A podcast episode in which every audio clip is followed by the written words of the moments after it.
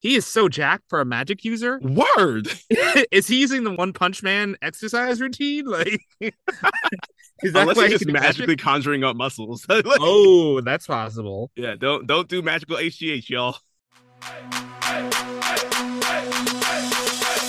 Hi, I'm Chamar Griffith, codename Comic Shams. And I'm Andrew Tejada, codename Arate. This season, we're racing through every part of the Tomorrowverse on yet another DC animated podcast, part of the Forgotten Entertainment family.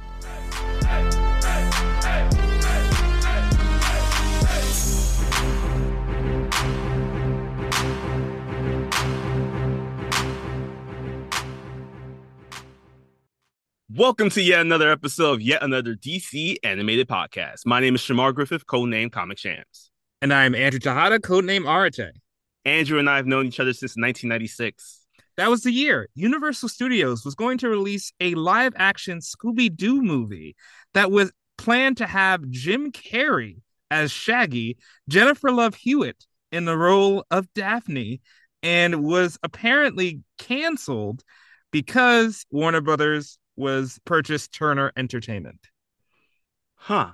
You know, I'm not gonna lie. Jim Carrey as Shaggy would have worked so well. yeah. Um, no disrespect to Matthew Lillard, but like No, he he is the he is Ultra Instinct Shaggy. We know that. But Jim Carrey, you know, he could have been the lead leader of a live action movie where they run through doors and they run out of other doors and they keep running through doors for like I would watch that for an hour, you know? Mm-hmm. People just running through doors. Oh, luckily for you, I think your prayers were somewhat answered. At least like 20% of your prayers were answered.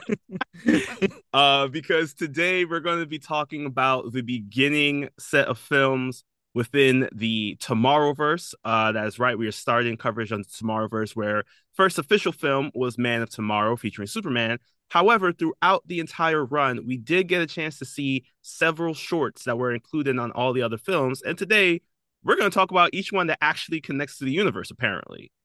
And speaking, the one that about many doors is the one that contains a house, a house of mystery, one may say, as we were talking about Constantine and the House of Mystery.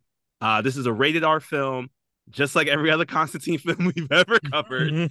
we are about to get the deep, gory cuts of things that might give you nightmares or things you should not be showing your kids uh, for a full 27 minutes and it's going to be a lot from this 2022 animated film directed by Matt Peters with a screenplay written by Ernie Altbacker and animation services provided by Digital eMation. Uh, they're known for Venture Brothers, Family Guy, Harley Quinn, Disenchanted, and I'm glad that you brought this up. Scooby Doo and Krypto 2. Yes, here we go. this did explain why I was looking at Constantine this entire time. I was like, why he look like Shaggy with a Fred haircut. uh, so the cast list is as follows: as we have in the, in his penultimate role as the character he has played across animated and live action adaptations for eight years, as Matt Ryan returns as Constantine. As a reminder, he was our Constantine in the DCAMU. He was Constantine in the uh, 13 episodes canceled after one season NBC's Constantine series that thankfully the Arrowverse brought back. And he had a good run on Legends of Tomorrow before he got changed into uh, I don't remember his name quite exactly. Oh yeah, the the inventor of time travel, or and he became like plants. I it's yeah. it's complicated. Just know that Spectre is making Matt Ryan be Constantine forever. Right. Uh, following Constantine, we got Ray Chase, who plays two of Constantine's friends, as we have Jason Blood, who we know from our DCAMU as uh, Etrigan the Demon, as well as Richie, who was also in the DCAMU. He was the friend that got turned into the foe in Justice League Dark. Uh, this is just a reminder if your friend seems like they might be dying, actually check their pulse. They may be pulling a dark, dark trick on you. Uh, next up, he continues to give us nightmares from since his appearance in Constantine City of Demons, as we have Nergal, now today voiced by Robin Atkin Downes. Uh, we talked about her last week, but today Greg Griffin hangs up her canary tights, now to voice Beelzebub, one of the demons that comes for Constantine, and some truly, truly terrifying kids. Like we've seen Children of the Corn, we've seen all these little kids that are singing like "One, Two, Freddy's coming for you." I feel like these were scarier than all of them combined. uh, next up, we got Damian O'Hare, who is the demon Ashox and Constantine's good friend Chaz. And we also have Tomb Raider, the voice of Tomb Raider, uh, Camilla Luddington, who is voicing Zatanna in our uh, short today. And finally, we know his name from I want to say like 90s, early 2000s television from shows that our parents watched that we probably had to watch on the sidelines. As Lou Diamond Phillips is our Spectre for today, the wrath of God who has come for Constantine for his transgressions against the DC universe, which from what we've seen across live action and animated, has been a lot. what he, he would do with David Zaslav if he had him. oh my god. This is for Batgirl. Oh, you know, actually, now that you say that, I do want justice in that way. all right, so now that we got everything all set up, let us boom tube over to the beginning of Constantine House of Mystery. We start with the world looking brown and on fire. So it is 2024. That's it, the where the movie is set on our current Earth. No, actually, it's from Apokolips War. So we're going right back to the end of Apokolips War.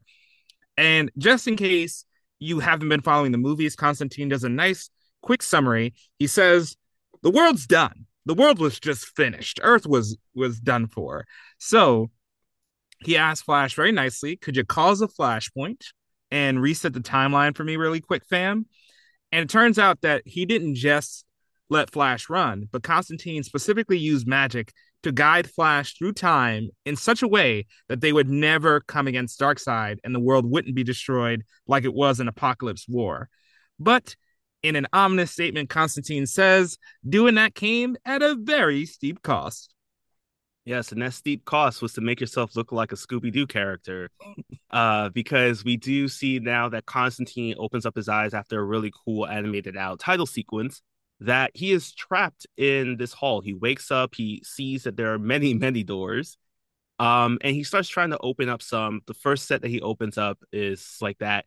Uh, I, I believe it's called like the Escher staircase. It's the uh the one with just like the infinite staircases that you can never find the exit to so he decides, I'm not going to go through that route. But then when he opens up another door, he comes face to face with all of his friends and loved ones, like Zatanna, as we learned in the DCAMU Apokolips Wars uh, set of saga films.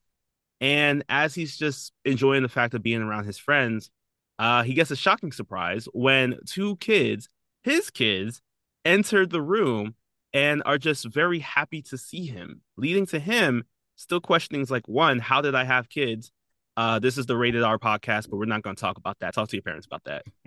um, so he's wondering about this, but he's still just enjoying the fact that like this moment of his, this is like a dream for him.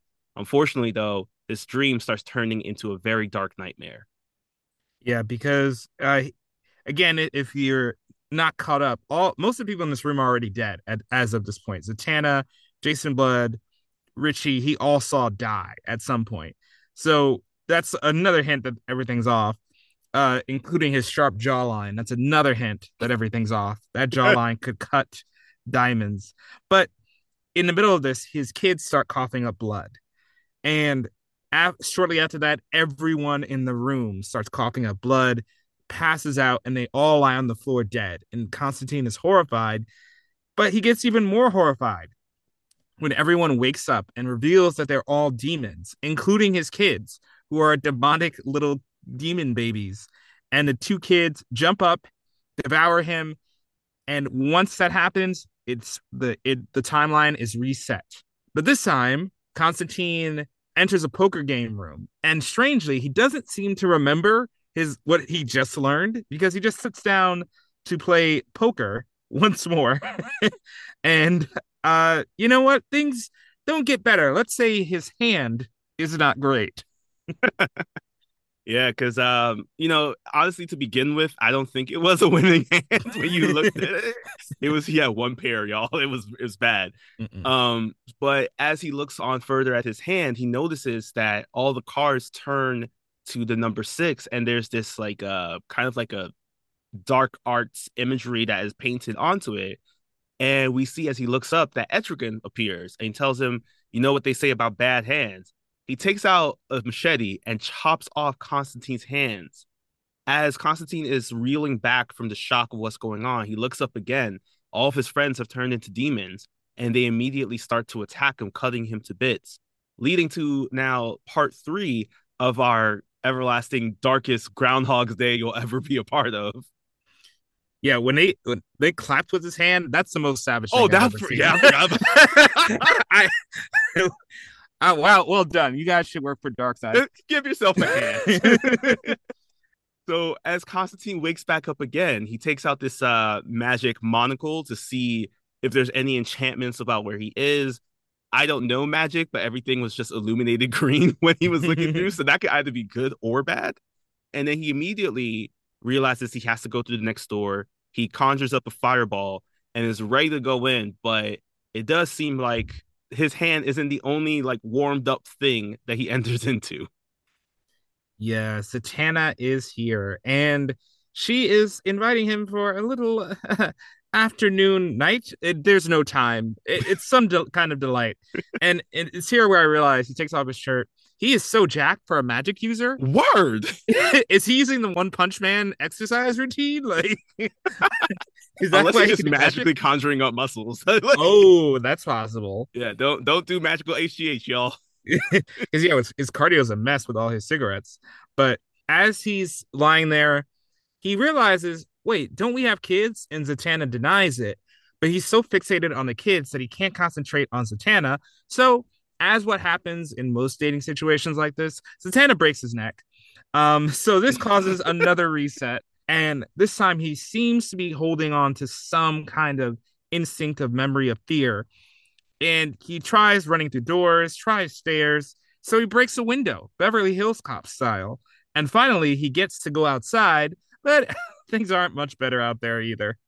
Oh no, it is a desolate wasteland out there as the only thing you see is just barren trees, gray skies, and just random pools of water around on the ground. I, I don't know where the water came from, but luckily for Constantine, it is key for a spell that he has to use because as he tries to run out, he realizes that he's trapped in this like force field dome, and he realizes that the only way that he can figure out what's happening is to conjure up a spell that will allow him to basically swirly himself into another plane of existence. He does see that there's this like very cosmic space that's all around him. And before he can even ascertain what's truly going on, unfortunately, this demonic Zatanna comes out, pulls him out of the out of the uh, the pool of water, and takes a quick bite out of his entire torso. Yeah, talk about breaking his heart. Am I yeah. right? Am I... Yeah, it's, it's yeah. pretty awful. uh, a, little a week too late for a Valentine's special. Again, the timeline is reset. A lot I really liked was that Chaz was ending on the aristocrats joke, which, if you're not familiar in comedy, it's basically the filthiest, dirty joke. A family just does a bunch of crazy, dirty things, and the punchline is, "What do you call the act? The aristocrats." Made famous by Gilbert Gottfried and a bunch of other comedians. Don't ever look it up. Don't ever look it up. Promise. I like, just, I was just looking it up. I did not know this was up. All right, as, put my phone down. please, as worse as you think it is, it, it's worse. Trust me, it is a really horrible joke. Do not bring it to church. Um, but in this reset, Constantine pretends to go along with it, but he's proactive.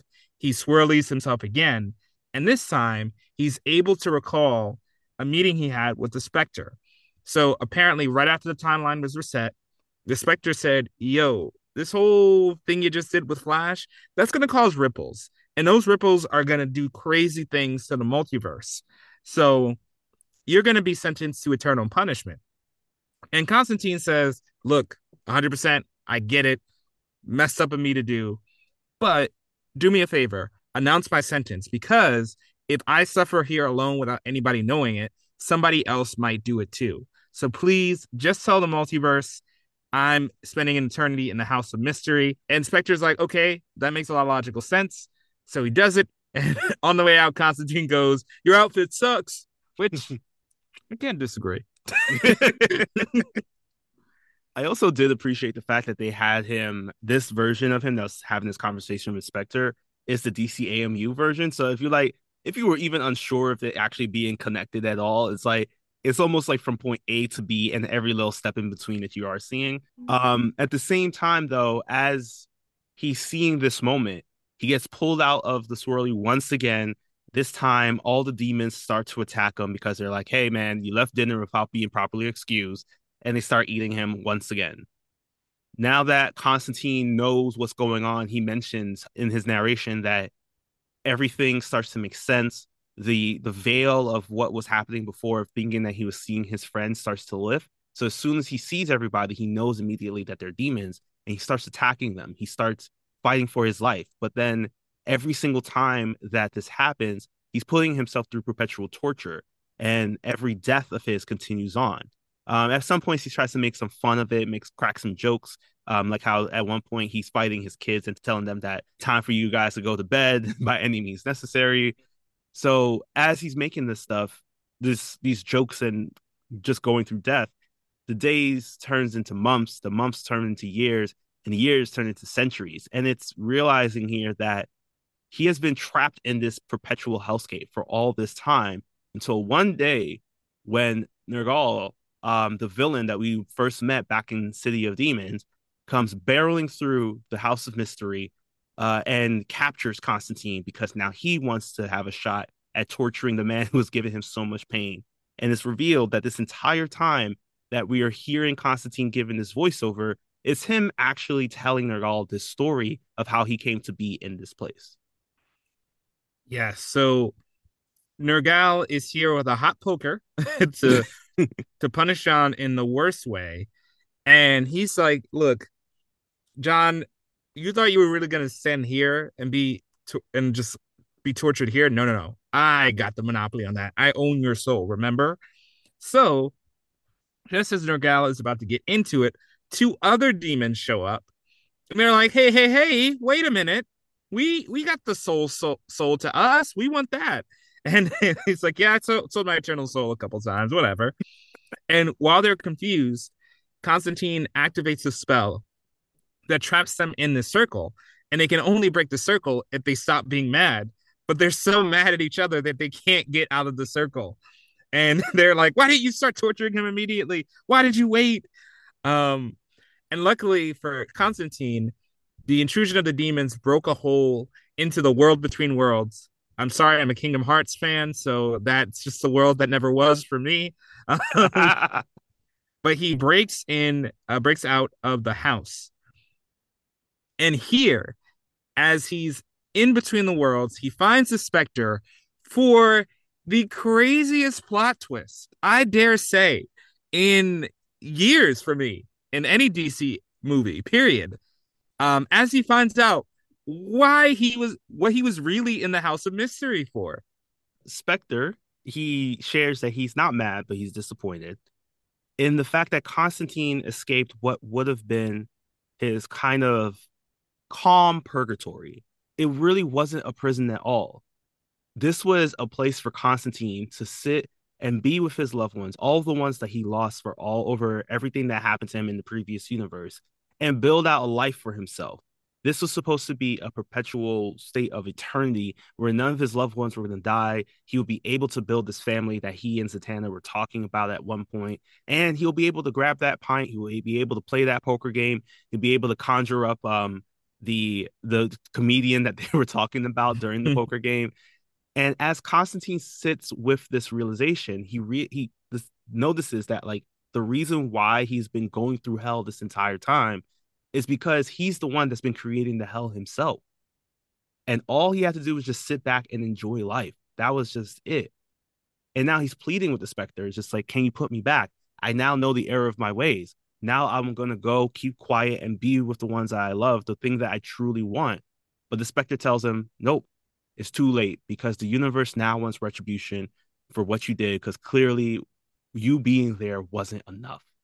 Yep. And the he looks into the universe and the universe we don't hear the conversation, but the universe tells Constantine what's going to happen to Constantine next. He wants to defy the fate a fate apparently worse than being killed by your loved ones for eternity. And he's pulled into the universe. And that's it. That's all we know. That's where we end Constantine's story. Mm-hmm. Now we do have two more shorts to get through. um, so we're gonna wait for our break until after the second short. Uh, but for now, what are you giving Constantine House of Mystery? How many deaths of Constantine are you giving this film? this is an easy nine deaths out of 10 for me. I think this is an excellent, excellent film because not only is it a great follow up to Apokolips War, but it does stand on its own. If you haven't watched it, they give you enough information to to use it. But if you have watched everything that come before, it's so rewarding all the Easter eggs in this. And most of all, the storytelling here, the the twist that he was this was supposed to be his paradise and he made it his hell mm-hmm. because mm-hmm. he had let all these people down in his real life. Come on. That's so pure Constantine. That's good storytelling and the emotion, the weight, everything here is pitch perfect. Vocal performances, pitch perfect. And the only thing holding it back is it doesn't have an actual ending because they're setting up things that may come into play later. So that's the only thing keeping it from a 10 out of 10 for me. No ending, no real ending to the story. But otherwise, in every other way, I I love this. It, it's one of the, my favorite things I watched in the Tomorrowverse. And that's not high praise because we haven't even started it yet, but it is one of my favorite things. Where where how many deaths are you giving it? I'm also giving it a nine out of ten because this is what I love of Constantine. How you know you show write these stories, show these stories of like how he does all this work to make a better life possible, but showing what he's willing, what he had to sacrifice in order to do it. I feel like every single time you've seen a Constantine story, it has had that element. Uh, I also love his ingenuity. Like you know, we don't hear about the the many other centuries that he had to go through with this. Hmm. But in four takes, you see how in like his ingenuity in trying to decipher what's happening, what's going on, and he gets to the answer really quick quick. And I know that this is definitely a Constantine thing to do. The gore and the storytelling is also really amazing because at times like you know what's gonna happen, but at other times it's just so unexpected when you see like like the Zatanna scene, like having just this like hmm. really heartfelt moment of them talking about, hey, I think I'm ready to have kids after he he and Zatanna were talking about he wasn't too sure about having them. And you see something about Matt Ryan's Constantine is that you can always guarantee that at some scene, you're always going to see some crazy level of growth from this man. In like five seconds, he will grow his character and I love it. Also, gotta love the fact that Constantine is always going to be a cheeky SOB. Like every single one of his lines is just so on par with like either giving you a quick laugh or showing you that he, even if he's not the smartest person in the room, he will be the most confident. So mm. I love that it still was there, even with a different character design. The thing that does hold it back for me is just the fact, the same thing, like the ending. You know, they're setting up for the other film, so it does feel a little bit unfinished. And I also wonder if like we could have actually started the film without the uh the Apokolips War flashback. Like I know it's a part of the storytelling, but I wonder if that could have moved mm-hmm. to when he inspector when he sees him inspector having that conversation and not necessarily having to show the scenes, but just him Spectre, he and Spectre talking about like you use magic in order to guide Flash in order to to make this world. And then I think it would have been like a double plot twist. Mm. Like even this the way it plays out now is perfectly fine, but like I think it'd be nice to see that it's just like we find out this plot twist that this is exactly directed from the previous universe, and then you find out the additional plot twist that this is just a conversation he's having with Nergal, and then you find out the plot twist that like it's Spectre planned this out to be like a like a paradise purgatory for him. So it's a all right, M Night Shyamalan. All right. but yeah, uh, nine out of ten, definitely. Um, so very much glad that we got a chance to see this film. And then this was like a 27 minute short, which is I think one of the longest shorts show or showcases that we've actually seen from the DC universe. Because following that, even though that it's 27 minutes, we do find out that this is a compilation of showcases. Directly following that is something that actually premiered one year prior to when this came out it was a part of Justice Society World War II, as we have Kamandi, the last boy on Earth. At a runtime of just about 18 minutes, as you mentioned, this movie was actually originally released as a part of the Justice Society World War II, the second um, longer film within the Tomorrowverse. This is a 2021 film, also directed by Matt Peters. It was written by Paul Giacoppo, uh, who's more famously known for writing several of like the 2010 era of Marvel animated series shows like um, Avengers, Earth, Earth's Mightiest Heroes, um, Hulk's Agents of Smash, that kind of stuff, and for DC stuff as well, as he has written a couple of episodes for DC's Young Justice. Animation services were provided by NE4U Incorporated, which has done work on Batman Hush, Injustice, and Dawn of the Croods. what a resume. Next up, we got our cast list. So from Shameless, uh, we also got Gotham as he was the the I I I guess there were two versions of Joker, but no, there was really just one. But it got very confusing towards that last season. there were everyone's Joker. As we have Cameron Monaghan, you know, the face of every single Star Wars cool, like the Star Wars games we've been seeing now as late. Um, he is voicing Kamandi, the last boy on Earth today. We got Steve Blum, who is Golgan and Tufton. We have Adam Gifford, who is voicing Zuma, the adversary of um, kind of like our pairing, our group today. And then finally, we have Armen Taylor, who has been in so many video games and other things that at first I thought his character was going to be someone that I loved from Legion, Legends of Tomorrow, but has actually been Boxer. I fully thought he was um seal. Yeah, I really thought Steel. I was so ready to be like, yes, this is it. Also, there's something that comes that that upset me the most because I was like, this this would have been the perfect moment to bring up Steel. oh yeah, yeah, actually, very similar scene. Uh, but we'll we'll get there. yeah, so let's not waste any time and boom tube over to the beginning of Kamandi, the last boy on Earth. So if you watch Planet of the Apes, this is going to look familiar to you. Statue of Liberty is underwater, so you know things have gone a bit sideways. And we can definitely see it because there's a boy on the raft wearing the last pair of jean shirt shorts on Earth, and he's rowing his little raft boat over to find his talking tiger friend Tufton. Is that Tufton? Yeah, Tufton, not Tony. Uh, not, not Tony. Um, and Tufton's having a little rough because right now he's being held hostage by a bunch of bootleg splinters. And by that I do mean the rat, the giant rat, and not the wood, not sentient pieces of wood. Um, not Groot. not Groot's. So they are holding the Tufton hostage, hoping to get some cat flesh. Really dark. Um, like we're gonna turn this around. Rats eating cats. But luckily Kamandi shows up and but unluckily he decides to free Tufton in the noisiest way possible. yeah, he so along his journeys, uh Kamandi picked up a shotgun. just shotguns laying around in this dystopian future. I feel like that is against everything I've ever seen in like The Walking Dead and other. yeah, where's the ammo? Where's he getting all the ammo from? Right. So he takes the shotgun, blows off the lock, alerts everyone, and this now leads into a full-on chase. Um, it is the reverse of a cat and mouse scenario. as they unfortunately, as they escape and exit the location, they get captured by I kid you not, is actually called the ape cult.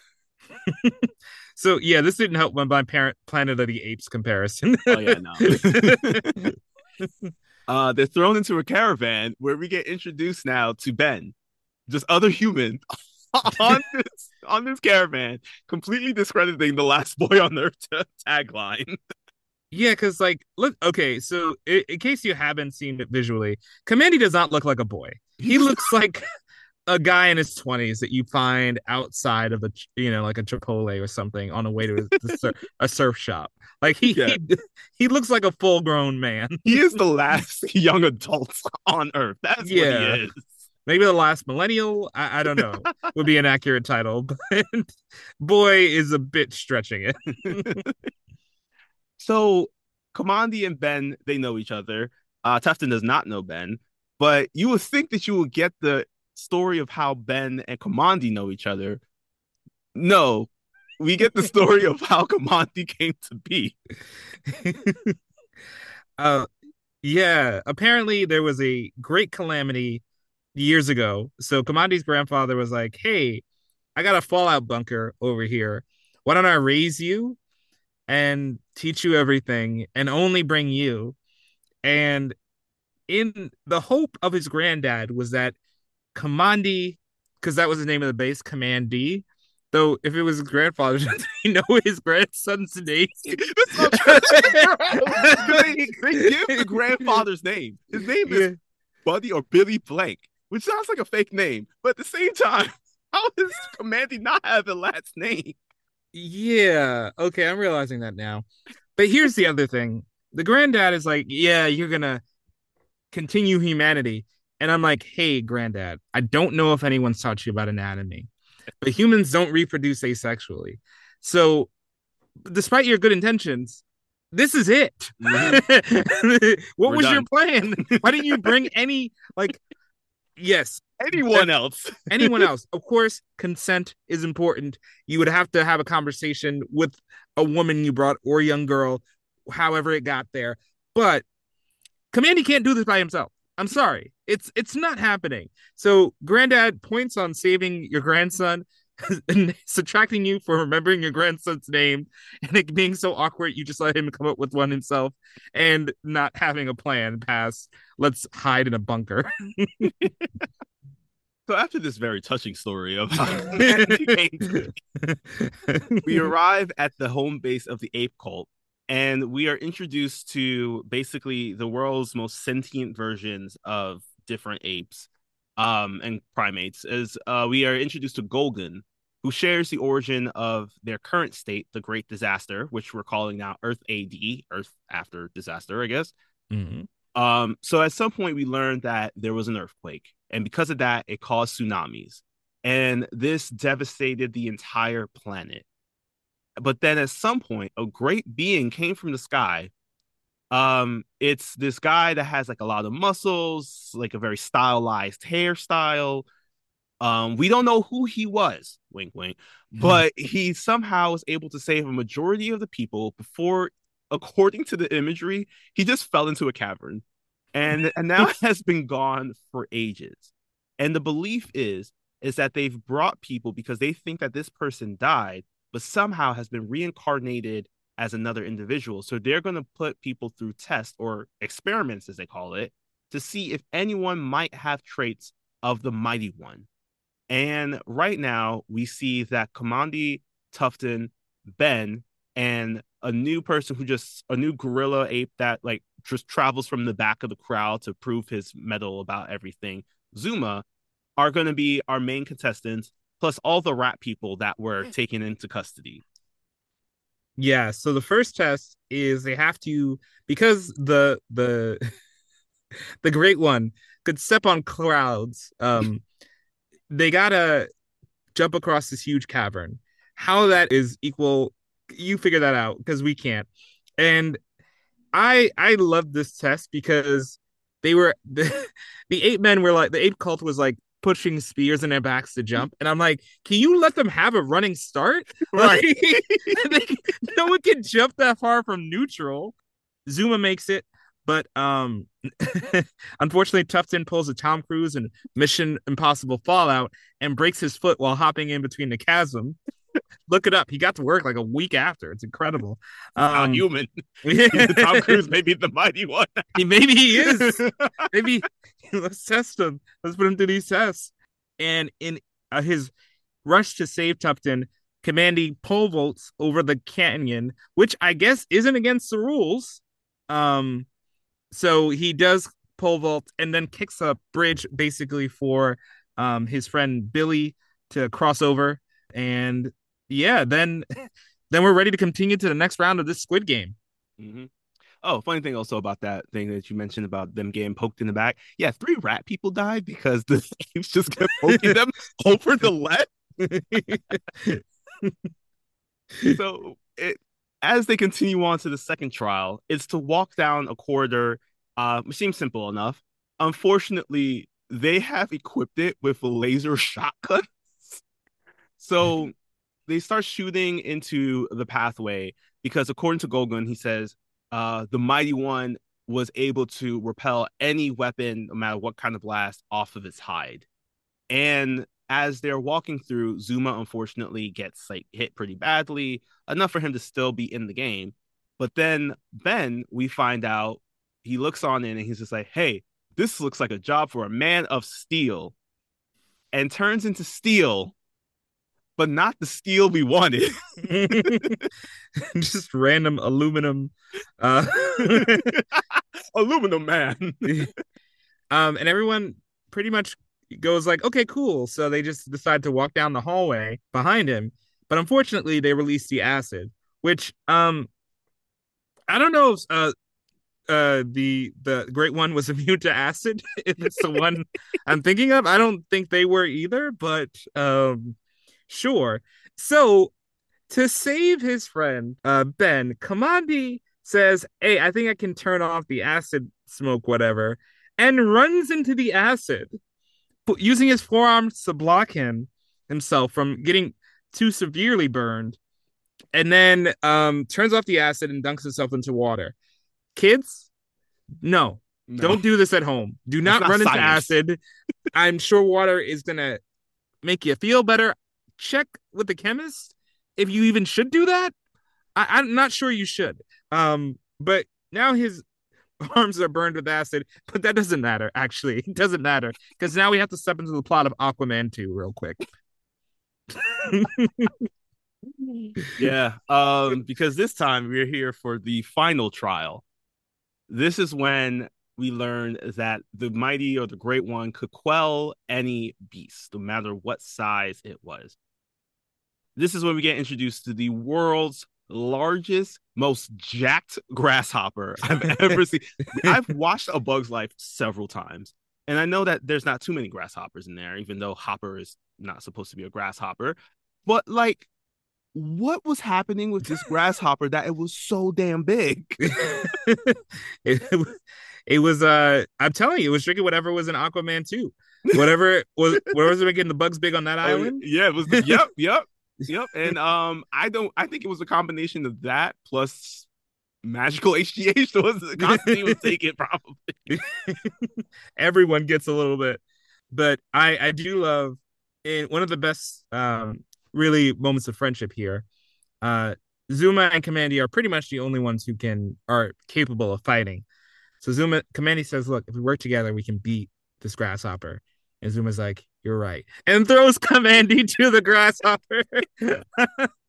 I l- absolutely love that moment. Um, but of course, it doesn't work, and Zuma gets in trouble, but Kamandi saves him. And and before Zuma can even process like I just tried to kill you. Why did you do that? You know, and you know, he's like, life is sacred. And in that note, he goes on top of the grasshopper, breaks the, the collar off, and is able to kind of tame the monster. And uh Squid Game's over now, guys.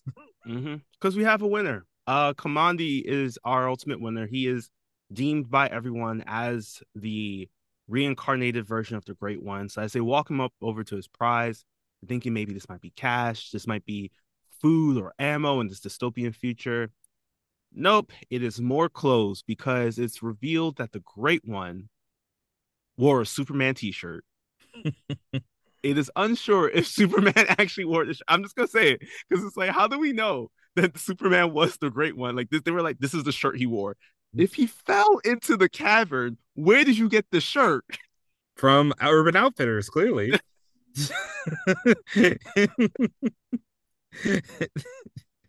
there was an old Navy sale right before the world ended. Um All right, I take it back. You're right. That's probably where it came from.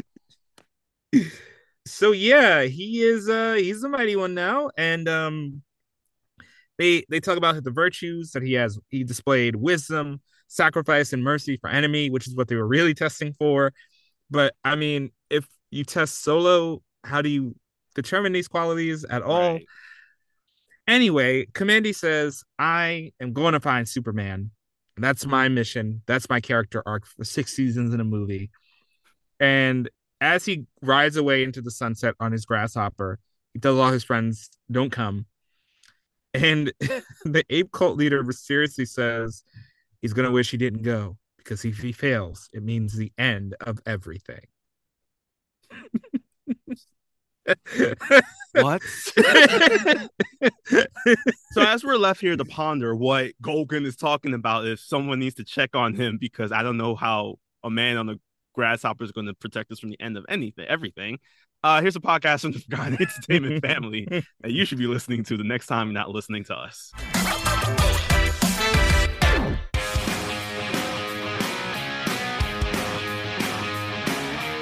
Hello, my name is Andrew Morgan. My name is Shane Beauregard. And my name is Chris Frodell. And together we form like Voltron to make a brand new entertainment and pop culture podcast called Recent Activity. Every Wednesday, we will bring you deep dive reviews of the hottest titles from around the film and TV world, previews of the next big things to add to your watch list, or do fun things like top five lists, movie drafts, or anniversary celebrations of your favorite classic films. Subscribe now on Apple, Spotify, or wherever you get your favorite podcasts. Starting May the 11th. Now that we have covered our second short of this collected bunch here in the sheet, the DC showcase, how many I guess broken Tuftan ankles are you giving this showcase? You know, this is going to surprise some people here. I'm giving this a solid seven Tuftan ankles. This short is insane. This is insane. All right. At no point did I know what was going to happen next. I was truly, truly perplexed. There's no point in breaking, brown, breaking down the plot themes. It doesn't matter. this was just, I have so much admiration for whoever said we could adapt Green Lantern, Hawkman, Black Lightning. No, Kamandi, Last Boy on Earth. Let's put budget on this. Let's get this into HBO. We have to do this. This is a story that demands to be told. I don't know why you needed to tell this story, but I have to admire that you committed 100%. None of it makes sense. 7 out of 10. What nonsensical rating for a nonsensical short? oh my gosh. You know, I, am kind of glad that we were thinking because I had to give this this this story again. No idea where I was going with it. But if I wasn't entertained from beginning to end, would I wanted to see more about how Ben and Kamandi know each other? Maybe. It probably I don't know if it would have been uh, pinnacle to the plot at all. But I love the fact that Zuma straight up took Kamandi and threw him at the monster. I also love that we got like below budget steel, and, and they use every line to hint at it being Superman. And by the end of it, you're just like, well, of course it was Superman. Honestly, I would have bumped this up to a 10 out of 10 if it wasn't Superman. yeah. If, if, it was just like Black Canary, that was the reveal. it's just Booster Gold. it's just Booster. no, it's it's Tusk. It's That's Tusk. who it is. Yes. It's somehow Tusk. That would have been an, that would have been our highest rated movie ever. Oh my god. Yeah. Yeah. this should have been this was the Tusk adventure. this should have been it. But um but yeah, I loved the fact that like you said, you didn't know where this sh- this short was going to go. The characters and the story is interesting enough that I would love to see more about what's going on, like to see how this journey plays out. So hoping that maybe in like uh more of the future Crisis on Infinite Earth films, maybe maybe that's where we'll see Kamandi come back. He's just been traveling for like six odd films. I I would love if he does come back with absolutely no explanation. No one no one explains his backstory. no one says where he's from. He's just here. In fact, I just want him to be in the background, just part of the cast. no explanation of how he got there in the next movie. He's just hopping around on his grasshopper. The less the less the better for me. oh, and also still have him hold on to the shirt. I want him to hold on to the shirt. I just want him to like have it waving like a flag behind him. He's like, "Is this yours?" He's like, "Do do I know you?" He's like, "Clearly, it's not my small navy. What would I have?" Are you my son in another universe? I'm a boy. No, you're not. You're not actually. You're the last college student on earth. You just avoided your, your student loan debt. So I guess he is a true hero. That's the only good part of his existence. Oh man, so Kamandi, um, yeah, you did a good job in just keeping us entertained through the set of showcases that we're going through. Uh, so next up is a showcase. Right after Kamandi, we get a showcase. It's unfortunately not a part of the Tomorrowverse. But watch it, y'all. If you thought Kamandi was off the rails, the Losers Showcase is the greatest off the rails film I have ever seen in my entire life. If you if you came into it like me expecting like something like the Chris Evans movie, just even vaguely like the Chris Evans movie, no, no, no, no, no. the Get Out, no, no, no, no, no, no, no. it is. Look, I I don't want to spoil any of the fun. I'm just saying, this movie is. If you think Jurassic Park is too highbrow, too too smart, too sciency, you're gonna love this. You're just gonna love this. Mm-hmm. You also get a chance to see the world's fastest man. it is not who you think it will ever be. so while you're enjoying that film, you're now ready then to see the last film in this collected showcases, which is Blue Beetle. Um, this was Uh, first actually paired with the Batman The Long Halloween Part 2 was a short or showcase that was added on to the release of that. That's weird. yeah. Yeah. I, again, like honestly, I I sometimes get upset about these showcases because it does feel like they're just taking like the stuff that was in other films just adding it in together and just be like, "Oh yeah, this is something whole brand new." Like technically the Adam Strange showcase which we have reference from the Green Lantern Beware My Power, we're not going to talk about that showcase, even though it does exist in this universe, because it's explained in full detail in the Beware My Power. so you don't you don't need to watch it. If you want to, go ahead. You love DC, go ahead. But you don't need to watch it. So we're not going to cover it for this set of showcase specials here. However, we did have to talk about another great hero um, because DC's Blue Beetle here uh, not the one that's like we've talked about at length on Young Justice. This is Ted Kord's adventure. Um, it is has a runtime of 16 minutes. It was in a 2022 film that was added on to Long Halloween Part Two, as I mentioned. That was directed by Milo Newman. Uh, screenplay was written by Jeremy Adams and Jennifer Keane. Uh, Jeremy Adams is the one who stated that Kamandi was a part of this universe, so that opened up our eyes to make sure to look out and check out all these other shorts to see and make sure there's any references. And these were the ones that we did see the connections. Uh, animation services were provided by Digital eMation, which has done a lot of stuff within not only the Tomorrowverse, but some of the latter half of like DC animated films as of late. And we got our cast list starting with the Aquaman from the DCAMU, who has finally turned himself from a fish out of water to a bug on the ground as Matt Lanter is now Blue Beetle. We got Jeff Bennett, who is voicing Captain Atom in our film uh, for a brief scene, alongside the most eccentric jazz record store um, proprietor I've ever met in my life, Pops. Ashly Burch is Nightshade. We got David Kaye, who we've known as the voice of, who took over as the voice of Vandal Savage in the Young Justice universe. He is here today as the Question. And finally, um, he's been holding it down to SpongeBob for basically our entire lives now, as we got Tom Kenny as Dr. Spectro. So, with that, let us boom tube over to the beginning of DC Showcases Blue Beetle. And we are shining bright like a diamond because that's what these squid guys are looking for. They're looking for a specialty diamond. And uh, right away, you'll notice the animation is very reminiscent of something like Super Friends. It's a little stiff, but still fun. Um, so I, I I like that stylistic choice right away. And as they're about to get away with the theft, Blue Beetle arrives, and they immediately to show you know we're far as far away as the Constantine short as possible. They play a game of keep away, very low stakes, violent, non-violent game of keep away until Blue Beetle says, "You know what? I'd never lose a game of keep away," and punches one of the thugs right in the face. it's just as, of course, as we mentioned, this is a very um antiquated, or not antiquated, but rather old style of animation. Here, we see that the diamond is floating gently down towards Blue Beetle's hands with no effort of him trying to catch it while midair, and unfortunately, one of these thugs is able to grab it and get away with it and now that he doesn't know what to do next, he's contemplating their plan. Fortunately, these questions lead to the entry of the question, who enters the room and starts investigating the situation. Uh, they have like a very in-depth debate about like what is justice and why it is that these uh, thugs have been trying to steal this diamond. What could be the purpose be for?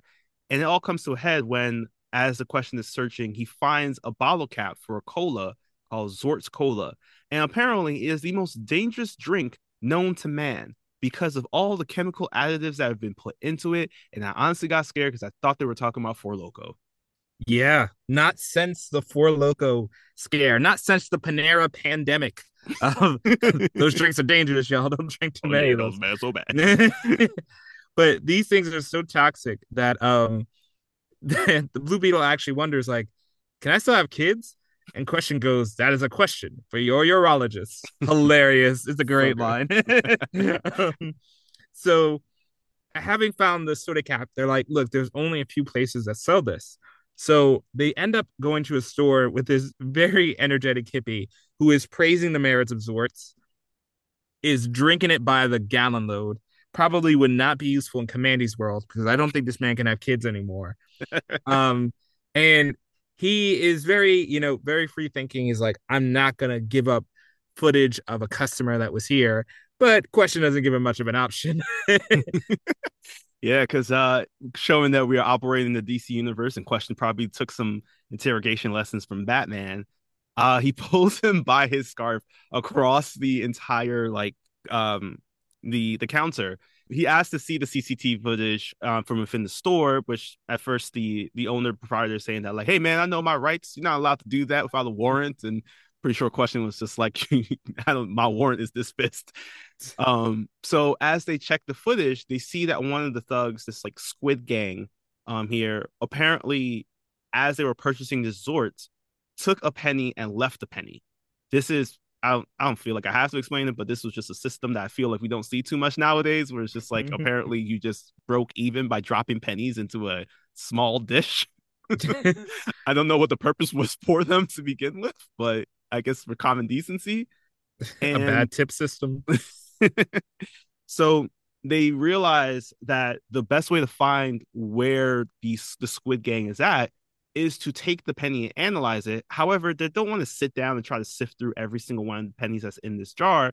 So Question and Blue Beetle grab the entire jar and just run away with the pennies, with the proprietor just yelling, "Is like, hey, it's take a penny, leave a penny." I can tell this is the same universe Jay Garrick is because the heroes believe in crime. You know, no laws. That's who it was. Armen Taylor from our previous short is actually the voice of Jay Garrick in the Justice, Justice Society World War II. It's all full circle. yeah. And also, uh, this was referenced in Amazing Spider-Man, the first one, uh, the take a penny, leave a penny, right before Uncle Ben gets shot. I don't know why I know that fact, but I do. Um, You see why it's a bad system, people? Leave the penny. it's a canon event. uh, so when Blue Beetle's wondering how are they going to find it, and question reasons that look, all of them wear gloves, so we just find the one with no fingerprints on it. Bing bang boom, and that's better detective work than I see in like half of Batman movies. Yeah, Like, yeah. it's kind of wild. So they find a slimy substance, which happens to be a polishing agent for a telescopic uh, device. You know, this is Batman 1960s kind of level logic. And throughout the conversation they were having, there's a lot of banter about like Kord products, Kord Industries, and Kord products have a beacon. And Blue Beetle keeps denying that he's Ted Kord, but at the once he says the beacon thing, he's like, "Yeah, I'm, I'm Ted Kord. It's okay," and reveals his identity to the question. And that's when, now that we have all the pieces in place, it's time to reveal the notorious DC villain, Doctor Spectro. Yes, this man is evil. In fact, he's so evil that he's skirted from my radar for all of existence. As I am now seeing Doctor Spectre for the first time here. Um, but we do get a quick explanation of his abilities and his powers, very much like I guess like the best way I could describe it is the Rainbow Raider, I think it was Mhm. from Flash, where he's able to control people's emotions. Um, so we get a chance to hear his devious plot here, where he's planning to use the power of his emotions to control the world on a larger scale, thanks to the fact of the refractive power of the diamond and telescope. this is also when we realize because in the earlier scene, um, Blue Beetle does comment that the Squid Gang, who's normally very, you know, I guess bumbling, they were very devoted to trying to get this diamond. So they realized that it's revealed that Dr. Spectro influenced the um, the Squid Gang to get better, to be devoted to him, and truly try to get this diamond. And this is when we see that Blue Beetle in question. They drop down from the ceiling after burning a hole through it, and now they're ready to tackle on this adversary and save the world. However, they first have to get past two of their greatest allies in this battle, which, according to Blue Beetle, is a part of the team, as shown on the comic book he pulls out from his back pocket. faces off against Nightshade and Captain Atom. Yeah, and uh yeah, I love that fourth wall break there. And they are different from at least Captain Atom is very different from the design I'm used to seeing him as. but yeah, they're completely in charge. And Dr. Spectro, le- again, leaning on that wall, he's like, Goons, don't face him. I want to see the, the superheroes fight each other. And the Emperor of Emotion just watches as all the b- good guys try to tear each other apart. But in the middle of everything, Question is able to convince Atom to change the chemical composition of Zort soda with his powers. So it becomes an antidote that he can drink. And it works. Uh, surprisingly, it works. And are all the heroes are able to come out of it, but unfortunately, not before the machine turns on and floods the city with emotions, um, completely reducing everyone to being too depressed to fight. But luckily, there's the only thing stronger than a machine powered by a diamond is the question's mind. Oh yes, because he has the full understanding that emotions are just hormonal um, imbalances within the body. So he's able to balance his emotions well enough to fight against this wave and lead the final blow, the punch straight to Doctor Spectro's face and destroying the telescopic diamond emotion wave. I, am not making this up. This is exactly how it goes down, and I'm mad that there's so much good dialogue surrounding that it really had me in suspense. This is when, thankfully, uh, with everybody now in their proper state, this is when Captain Atom and Nightshade take the Squid Gang into custody. Not before Squid Gang, please. It's just like, come on, man. We were just under the influence of the Doctor Spectro. This is not on us. I mean, fair. That's a that's a very good case, though. I would say. Matt Murdock, get on this. Um, and in the the celebration, Doctor Spectro slips away into a kind of dimensional portal um, of some sort, and Question is really upset about it. Um, he just like this is not how it's supposed to go. This is like objectively wrong. And Blue Beetle goes, "Hey, you know what, man? How about I take you out for a nice soda?" And there is our ending um, of a tale of two friends. So with that, we now have the final question here of how many Zort's cola sodas are you giving Blue DC Showcases Blue Beetle? I'm gonna give this a legitimate 10 out of 10. This short knows what it is. It succeeds at what it is, which is, you know, it's a send up of maybe even we're barely young enough for this, but those really old Super Friends cartoons where logic was loose but they always justified it. The animation had this charm to it, and the characters here are just so fun. They're just having a ball. There's there's no point in arguing about the leaps of logic because everything's pretty honestly pretty tight. It's tighter logic than Kamandi for sure. Um it has a beginning, middle, end, and actually left me kind of like, I I'd watch more of this. I'd watch a season of of Blue Beetle on the question. And I think the the choice to have everyone but use these minor characters in the mythos and i i didn't think this was legal but to have a series of shorts and batman does not show up or is even mentioned i thought that was illegal but this proved that it, you can do it you can tell fun stories without relying on the same two people so i'm going to give it i think it did everything it set out to do i don't see a more perfect version of this so I'm gonna give it a 10 questions, 10 answers.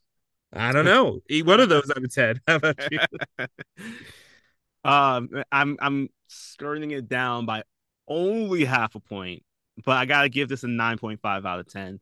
And the reason why it loses the half point is just because of like Dr. Spectro's escape. It, it ends it's basically a cliffhanger. you know, it, and it does seem like it may be connected to um events that will pop up probably in the Crisis on Infinite Earth storyline. Like, I feel like his level of powers is just way too powerful to just like put into a short and just disappear with it. But I agree. I do see that this, the people who put this short together, knew exactly what they were working with. They made it very nostalgic with just like the very feel of like the Super Friends and all the shows, the cartoons that we were seeing. Well, barely got a chance to see when we were younger. um, but I did love the fact too that they leaned into it so heavily. Um, there's even at one point where there's actually two great moments where um in the beginning of it we do actually sorry there are three i'm gonna keep there are many great moments that i really enjoyed the first being is just that it has this like super jazzy intro that's very synonymous to like bunch of like these animated cartoons that we were seeing back in the day and then when it starts we see that the squid gang is climbing up the side of the building very much like adam west batman and robin Mm. um, the other thing too is that like there's a moment in which in between scenes, very much like these shows, they had that like title card of like who the hero is and it's spinning around real fast. And then what they topped it off with was um when Ted Kord announces that yes, he is Ted Kord, he is Blue Beetle. They switched the Blue Beetle logo to just Ted Kord space. and I was like, that is just knowing your audience very well. So I'm giving this movie a 9.5 out of 10 just because if it is trying to set up something that might pop up in Crisis on Infinite Earths, either one, two, or three, we don't see it here. Um, but it alludes so much to it. The dialogue was great, voice acting was great. Even the little animation goofs to try to team it up with this. Um, like at one point, I think Blue Beetle's mouth disappears as he's talking. it works out so well that like, and it's such a self-contained story too that you can't leave this film upset. It's a great time. You're gonna have fun. Just know that you're not. Don't expect like a long drawn out story because everything, the leaps like you were mentioning, the leaps happen, but there's they make sense compared to most detective work I've seen on other shows. Yeah, this this still is a more coherent plot than like Merry Little Batman. Oh, yeah. Surprisingly, like thematically. like- Uh, so now that we finished out our shorts, that is how the collected edition of the DC Showcase here that came out in 2022 2022 ended out. Um, we could sit here and talk about every single character, but I'm gonna break it down for you here. Constantine, we already know all about him because we covered him so much. So if you want to know some more, definitely check out Constantine, City of Demons, Justice League Dark, and um Apokolips War. We had a lot of great coverage on him there. Spectre is relatively new, so I do feel like they might be toying around with him a little bit more now. So I want to wait before we talk about him. Uh, Blue Beetle, we talked about at length. Question: I have so many more questions about him. He's not a, com- a character I'm not too familiar with, so I'm going to be doing. I'm going to try to do some more research on him. But I do love the fact that every single time I've seen him across Justice League Unlimited to Batman Brave and the Bold, and even here today, he has always knocked it out the park as such a great and interesting character that I leave with just more questions on who he is. Hmm. Uh, but today, because this is a character that I feel like we may not see again, we gotta talk about Kamandi, y'all. Hell yeah. Let's go. The MVP. Yes, this man.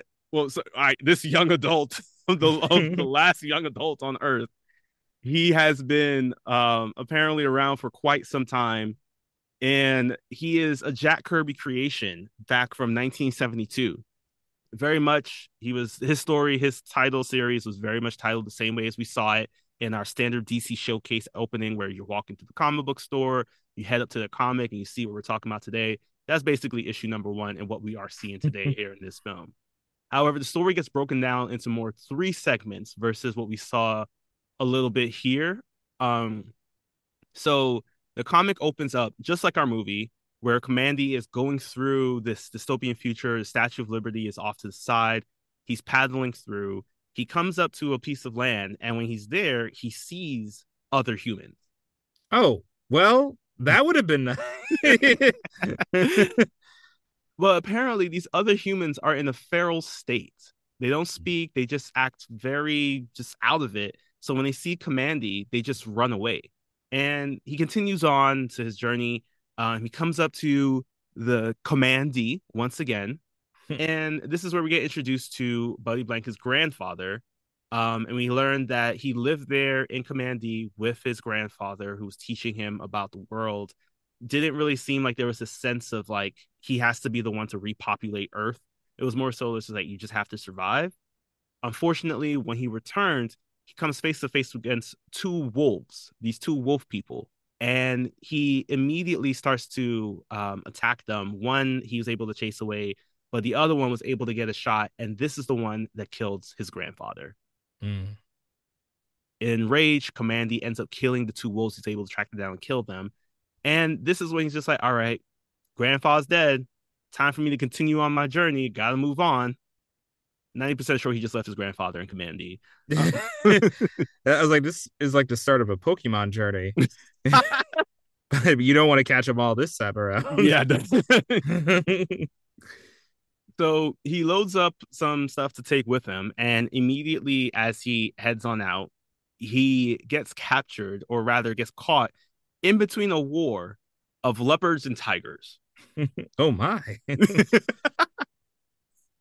Uh, the tigers win this battle and they take Kamandi into custody, bringing him to their leader, Caesar. He ends up talking with them, and they're like, We want you to meet our like chief scientist, which is a dog named Dr. Canis. Where did he get his degree? Definitely from Rutgers University. Uh, Uh, that was a reach. so Dr. Canis is the lead scientist with the group, and they are he's working on something to try to help the world alongside his mutant human friend Ben Boxer. so yes, Ben Boxer, uh, who could turn into anything, is canon to the comics. And this is when this is just it. They work together, they go out, they do journeys, they qu- try to acquire things while navigating this world of anthropomorphic animals taking over and Kamandi being the last boy on Earth. Um, in the comic, it does seem like he is about a teenager, so I can see why they were like the young, the the the last boy kind of tagline. Um, but there's no like he's trying to go out there and trying to find Superman or anything like that. It's just them navigating this world, and this is what led to the question of why Kamandi. and I'm so glad that you brought up Planet of the Apes because Jack Kirby created this story when one of DC's famous editors, Carmine Infantino, couldn't get the rights to make the Planet of the Apes series under the DC logo. So mm-hmm. Jack had this Kamandi story written out a little bit. He decided to change up the characters just enough that it looks like and feels like Planet of the Apes, but isn't quite Planet of the Apes because they include more animals. well, I can't say based on this that they they quite got there. There's not too much after Kamandi that I can really find. Like most of the stuff I know, like people do love the character and do love the stories because it's like in the 70s just really fell in love with this post-apocalyptic world. But we do see a lot of Kamandi, not in just this short, but also really a lot. I think he had at least like three or four stronger appearances in Batman: The Brave and the Bold series, uh, where we do see Tuftan has um, made his comeback as like a friend of Kamandi, and also Click Clock, which is the name of the grasshopper, which um, Kamandi rides off into the sunset with at the end of our film today. That is also a big part of Kamandi's like grouping here. But what we what are missing- Shoddy? Uh, so fun fact about that, it's not necessary for him because apparently Kamandi can use any weapon. He is so good that any weapon that he uses comes like second nature to him, almost like a Power Ranger and a Megazord. nice. so the shoddy is nice, but he can also pull up anything else. He could be like a futuristic Green Arrow if he tried hard enough. That's the real story. It would make sense though. It's like the blonde hair and the jorts. Like that Mm. it right there. Green Arrow Beyond, but worse than Batman Beyond. So that's the story of Commandee. Um, that's the character we were just wanting to focus on today. More of these other characters may either pop up or we already know much about them, so we'll wait on them. Uh, but that also wraps up our showcase for today. So this was a bunch of different showcases, all connected to the Tomorrowverse, which are going to be starting next week, starting with um, Superman, Man of Tomorrow. Um, the art style we already know has changed. I mean, it's going to be completely different from what we've seen across Constantine Kamandi and Blue Beetle, but very excited to see how these all play out. Hopefully, in the Crisis films that are coming out now. Um, so with that, we're going to wrap up. Be sure to support us on our Patreon and check out our socials for updates on episodes that you can find across podcast platforms and on YouTube. And be sure to take care of yourselves. And always remember that if you end up in a post apocalyptic world and you have to find out to see if you might be the mighty one, check and make sure that the prize isn't something you could have just easily picked up from Old Navy. Yes. And if you end up in an eternal time loop, just try like being happy. You might end up in paradise instead of like hell. Thanks again for listening. Yet another DC animated podcast is a proud part of the Forgotten Entertainment family. If you liked what you heard, leave a review and share us with a friend. Also, be sure to follow us wherever you get your podcasts and on social media at YA DC Animated Pod.